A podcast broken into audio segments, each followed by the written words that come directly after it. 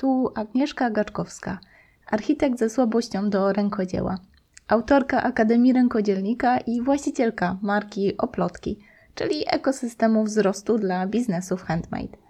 W tym podcaście znajdziesz wywiady z twórcami, informacje o różnych technikach rękodzieła i rozmowy z przedsiębiorcami inspirującymi biznesy handmade. A od czasu do czasu plotki z zaplecza, czyli sukcesy i wpadki zespołu o plotki. Zapraszam Cię do słuchania tych twórczych rozmów przy rękodziele i dzielenia się Twoimi refleksjami na ich temat pod agnieszka małpaoplotki.pl Prowadzę warsztaty rękodzieła już od kilku lat i w tym czasie popełniłam chyba wszystkie możliwe błędy, jakie mogłam popełnić. Ale bez nich nie byłoby dzisiejszej świadomości, jak ważne są dla mnie te kreatywne spotkania, te oplotki w atmosferze twórczej rozmowy, niespiesznego manualnego tu i teraz.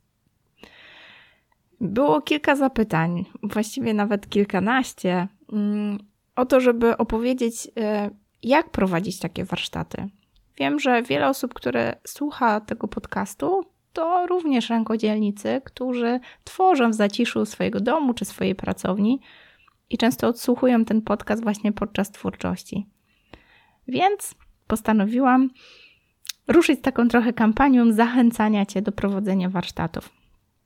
E, przygotowałam kilka odcinków, które będą mówić o właśnie o prowadzeniu warsztatów i dawać takie praktyczne wskazówki. Zachęcam Cię do przesłuchania tych odcinków, nawet jeżeli nie jesteś twórcą i niekoniecznie chcesz prowadzić warsztaty, bo może pomoże Ci to też uświadomić sobie, mm, ile tej pracy za takim warsztatem stoi i trochę inaczej spojrzeć na takie kreatywne warsztaty, które pewno dla Ciebie są formą rozrywki, spędzenia przyjemnie czasu czy jakiegoś takiego kameralnego networkingu. Dlatego nie przegadując dalej, zachęcam Cię do przesłuchania serii e, pod tytułem Warsztaty rękodzieła. Do usłyszenia. Dzisiaj będzie o tym, co wziąć pod uwagę, kiedy uczysz rękodzieła. Dosyć często zdarza się, że kiedy chcemy przekazywać wiedzę, to potrzebujemy zupełnie innego zakresu umiejętności niż kiedy tą wiedzę wykorzystujemy czy wdrażamy w życie. Jako twórcy rękodzieła, no też tak trochę mamy. Dlatego, dlatego ten materiał. Czyli jak uczyć rękodzieła. Nawet jeżeli jesteś najlepszym twórcą, potrzebujesz też rozwinąć kilka umiejętności, ale przede wszystkim e, umiejętność uczenia innych. I ta umiejętność jest obudowana różnymi innymi związanymi z tą jedną umiejętnością, ale warto przemyśleć e, to, czy rzeczywiście takie umiejętności masz i troszkę pochylić głowę z pokorą, jeżeli ich brakuje, i trochę nad tymi umiejętnościami popracować. Po pierwsze, warto przełamać taką klątwę wiedzy. Uświadomienie sobie, że to, co wydaje się oczywiste dla ciebie, prawdopodobnie jest bardzo trudne dla innych, jest no, bardzo trudne. Warto spojrzeć na swoje umiejętności i spróbować je rozbić na takie malutkie kroki, jak najmniejsze takie kroki, których my możemy nauczyć. No, nie musisz się martwić, jeżeli początkowo to może ci sprawiać jakieś problemy, ale to jest taka umiejętność jak każda inna i jej opanowanie wzrasta właściwie z praktyką. Ale warto mieć tą świadomość, że chcemy nad tym pracować. Jeżeli jesteś e, mamą, to najprawdopodobniej najłatwiej będzie ci zrozumieć ten proces przy pomocy, nie wiem, wspomnienia, jak, e, jak uczyłaś dziecko zawiązywać buty.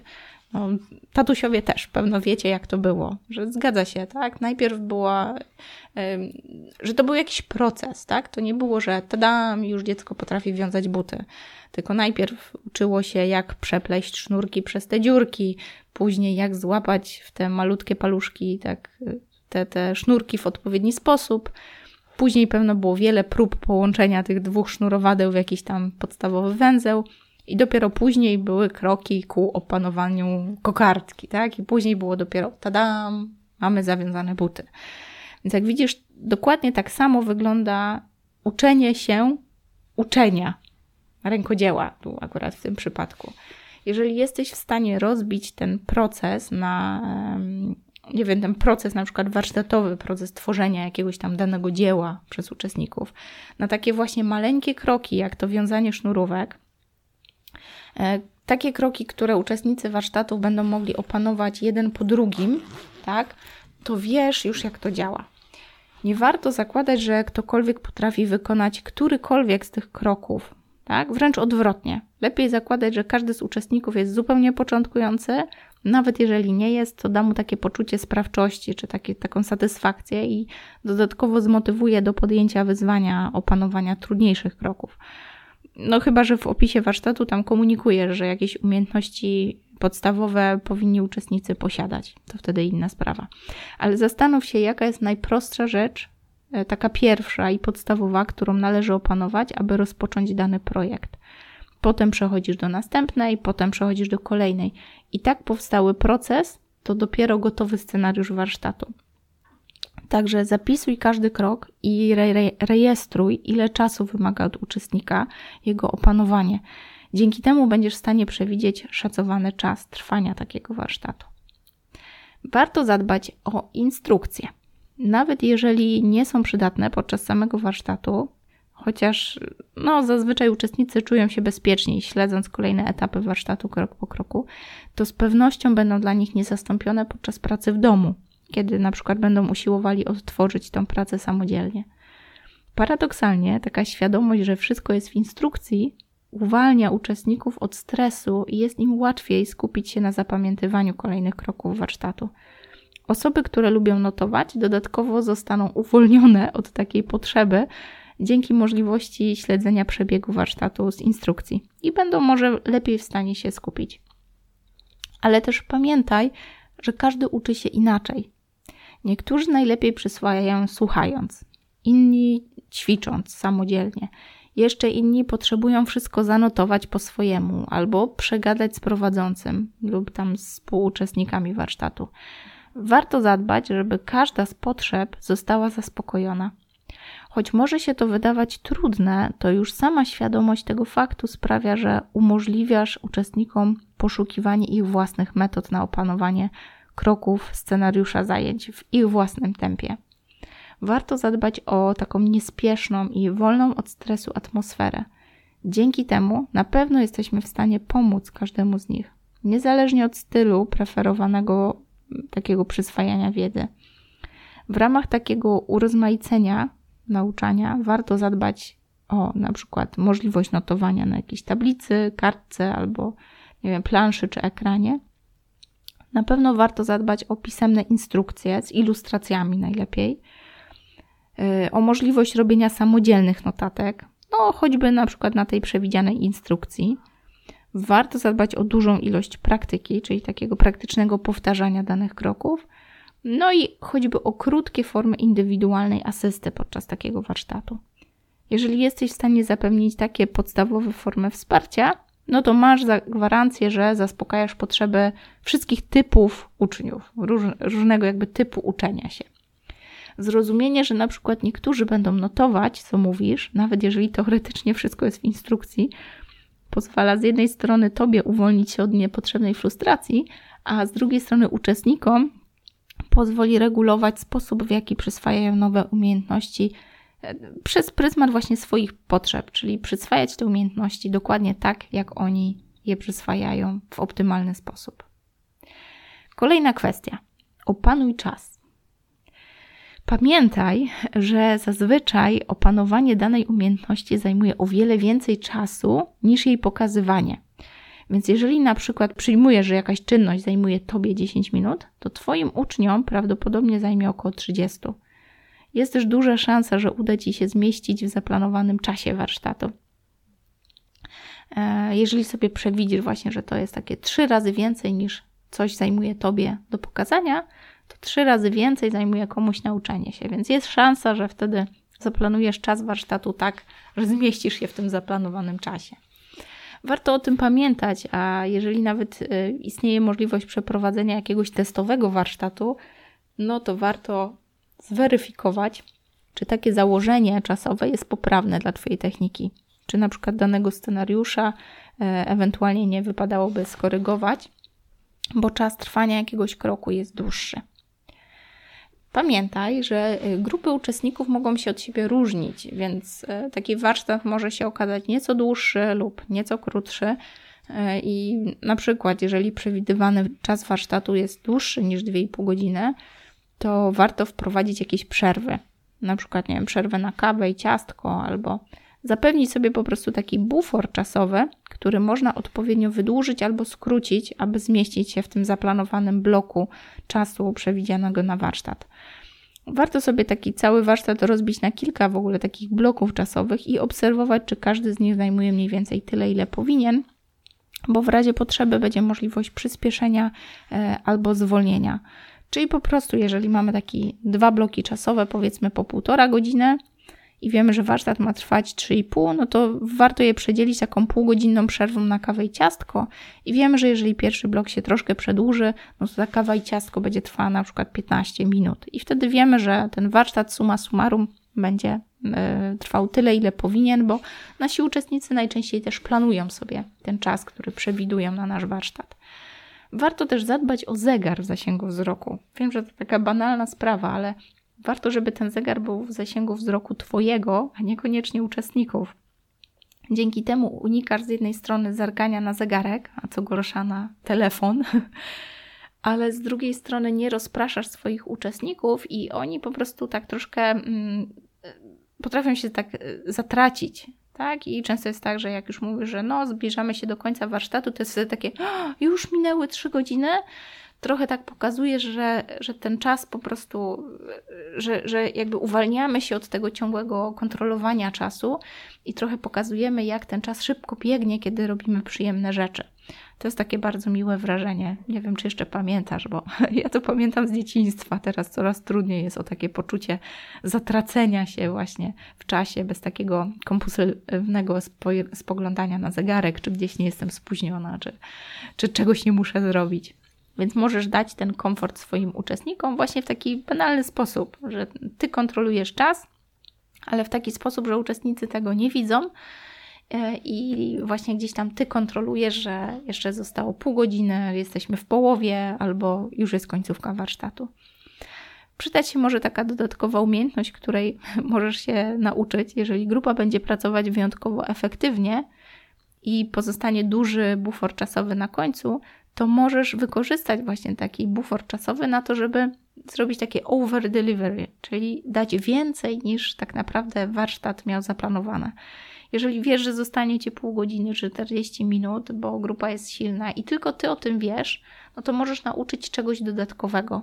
Zawsze jest to takie totalnie miłe wrażenie, że wychodzimy z czymś więcej niż planowaliśmy dostać.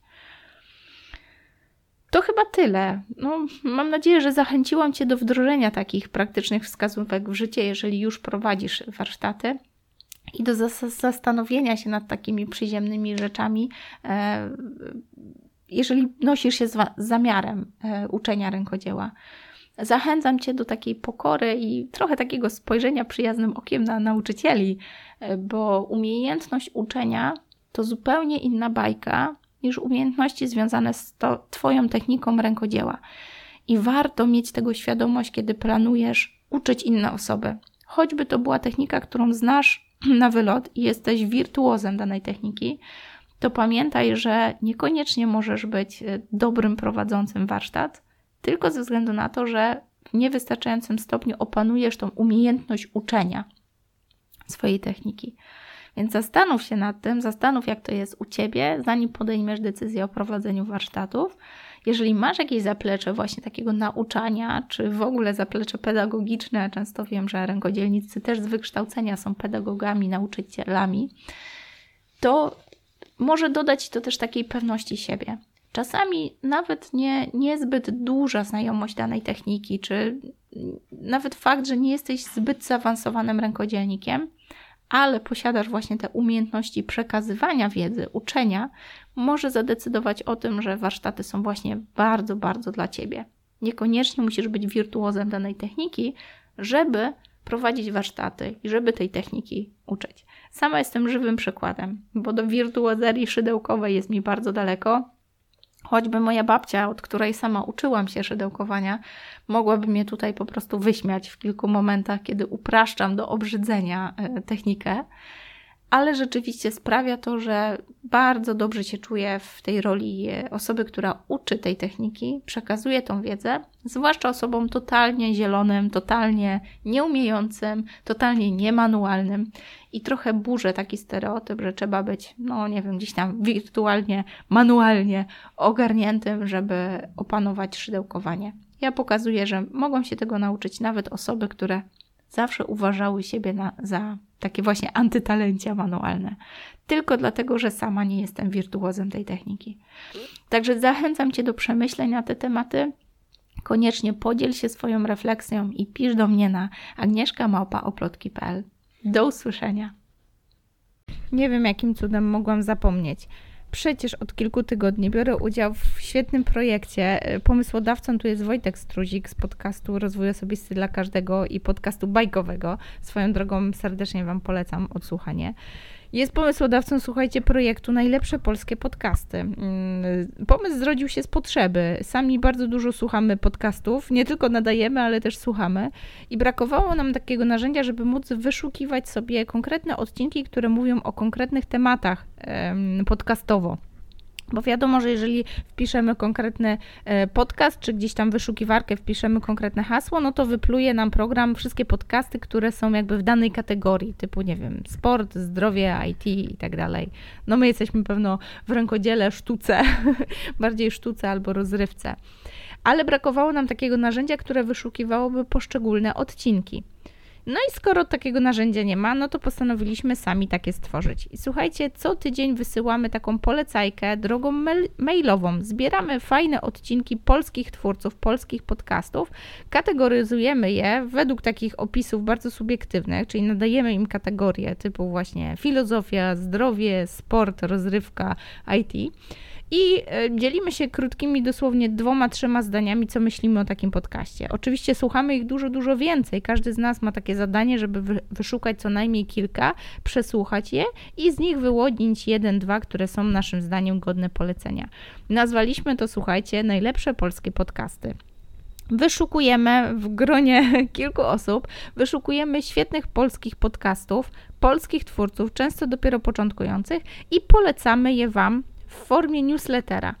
Ja wszystko podlinkuję tutaj w podcaście i myślę, że to nagranie dołączę do, do kolejnych odcinków mojego podcastu, żeby przypominać Wam o tym projekcie. Zachęcam wam, jeż, Was, jeżeli to jest coś dla Was, to zapisujcie się. Co sobotę w Waszej skrzyneczce polecajka nowych podcastów, nie tylko takich jak ten mój.